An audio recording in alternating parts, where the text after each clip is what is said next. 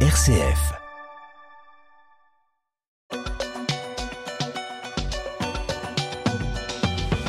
Le secrétaire particulier de Benoît XVI règle-t-il ses comptes Moins d'une semaine après le du pape émérite, Monseigneur Georges Ganschwein publie ses mémoires, rien d'autre que la vérité, ma vie aux côtés de Benoît XVI.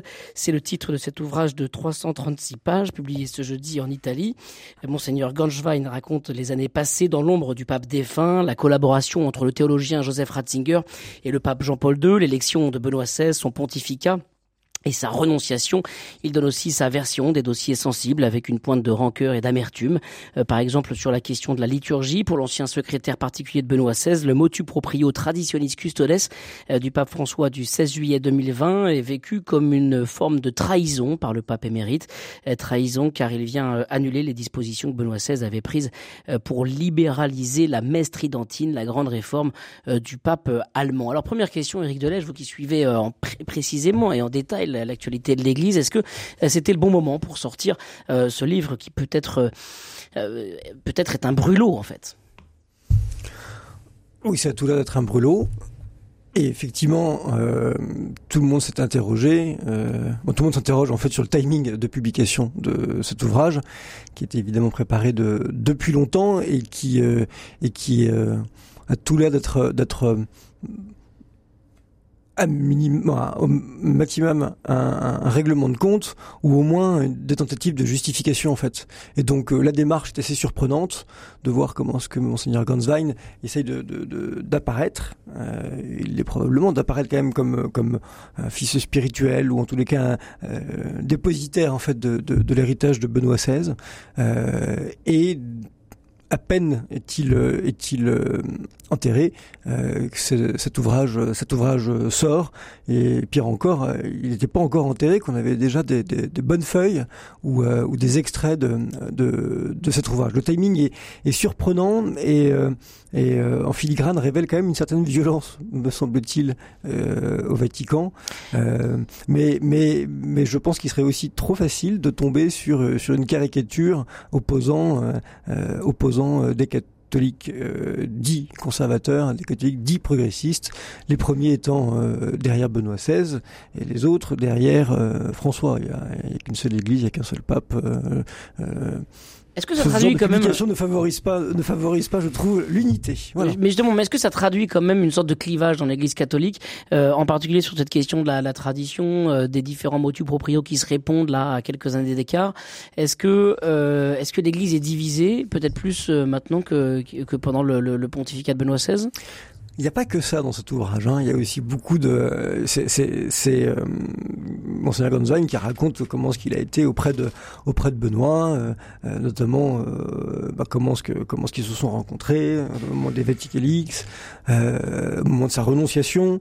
Il n'y a pas que il n'y a pas que même si ce sont des pages intéressantes, les remarques ou ce que Benoît comment Benoît XVI aurait accueilli le motu proprio.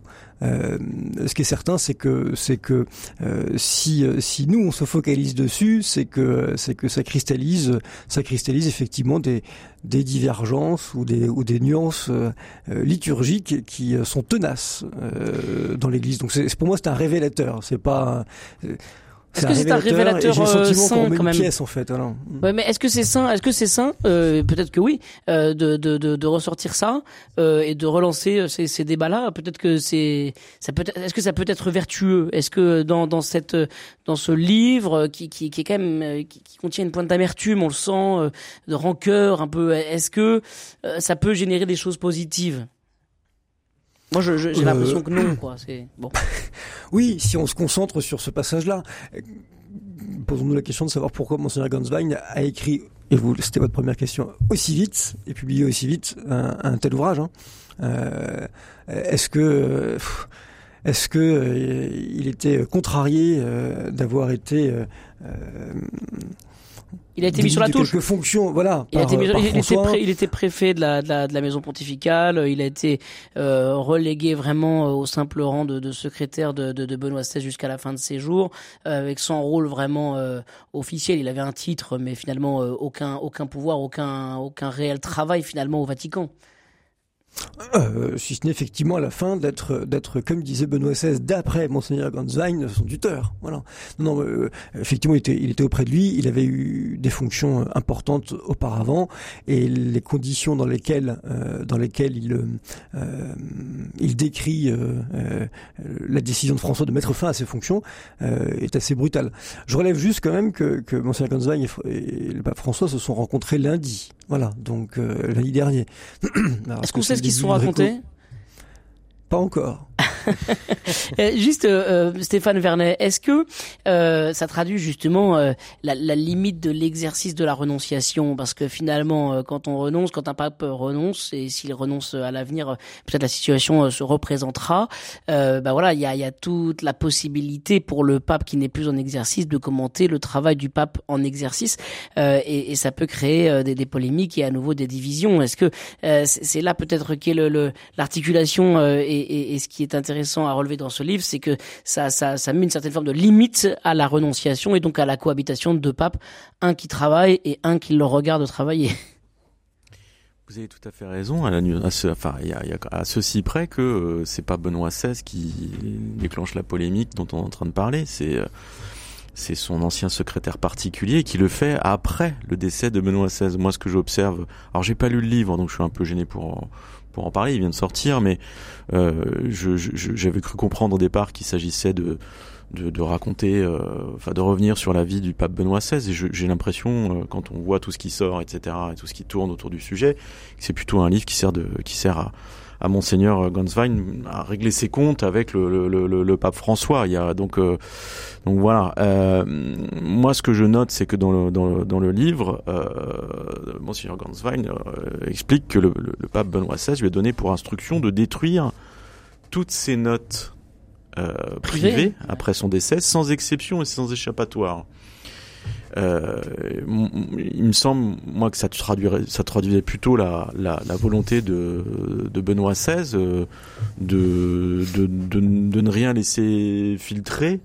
Euh, après sa mort de, de, de ce qui avait été son pontificat et puis peut-être euh, ces dernières années de cohabitation avec euh, avec le nouveau pape. Donc je m'interroge sur l'opportunité et l'intelligence de la démarche, si vous voulez. C'est-à-dire que quelque part, je, je me dis qu'il y a que, que, toute cette histoire est, est, non seulement une charge contre le pape actuel, mais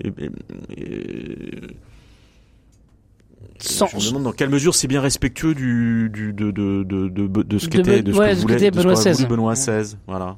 Je pose quand même la question. C'est de, de, voir comment ce que comment ce que Benoît XVI effectivement s'est bien gardé euh, de dire publiquement. Euh, ce qu'il pouvait penser des, des, des, décisions de, de son successeur, euh, avec euh, avec beaucoup de courage, me semble-t-il, euh, en tous les cas d'honnêteté de, de, et de loyauté, alors que effectivement son son secrétaire euh, n'a pas attendu quelques jours pour euh, pour dire, comme le dit son titre, euh, toute sa, sa vérité quoi. Voilà. Je suis pas sûr qu'il aurait aimé la chose. Voilà. Oui, c'est ça. et, et, et surtout, voulait, quoi. le, le, fait que Benoît XVI soit resté là, vivant pendant dix ans comme pape émérite, pendant que Benoît, le pape François, lui, eh ben voilà, continuait le, le, travail de gouvernance de l'Église, euh, ça, ça a généré la possibilité justement de lui attribuer des, des propos qui n'étaient pas nécessairement les siens. À, à ce propos, justement, euh, plusieurs cardinaux euh, se sont exprimés cette, semaine pour euh, expliquer que justement ils ne souhaitaient pas que cette que la renonciation devienne une règle. je pense au cardinal Schönborn en particulier, hein, qui s'est exprimé là-dessus en disant que ça crée un précédent qui était quand même très inconfortable pour le pape en exercice. Voilà, ce qu'on pensait être devenu une règle ne doit sans doute pas l'être à, à, tous les coups, Éric Delège. Euh, je n'irai pas jusque-là. Je dirais juste qu'effectivement, bah, la disparition de, de Benoît XVI et puis cet avatar, ces mémoires de Monseigneur Gonzagne, effectivement remettre vraiment euh, au-dessus de la pile le vrai dossier de la renonciation et du statut du pape émérite. Euh, il n'y en a pas d'ailleurs. Pour l'instant, il n'y a rien, il n'y a pas de document canonique qui, bah, qui définisse les, les, règles en termes de, de gestion de l'Église avec un pape émérite. Voilà. Et alors c'est marrant parce que moi je, je n'y suis pas, mais il y a des journalistes de l'agence Immédia avec lesquels on travaille beaucoup euh, et, et, et, une rédaction d'Aleteia en Italie.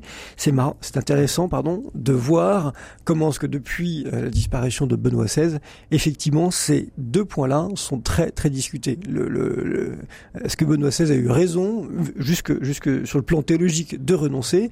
Et puis et, puis ce qu'on a euh, vu, euh, compris du statut de pape émérite qu'il a qu'il a contribué à créer en fait, hein, euh, en restant euh, en restant euh, bah, près de dix ans pape émérite.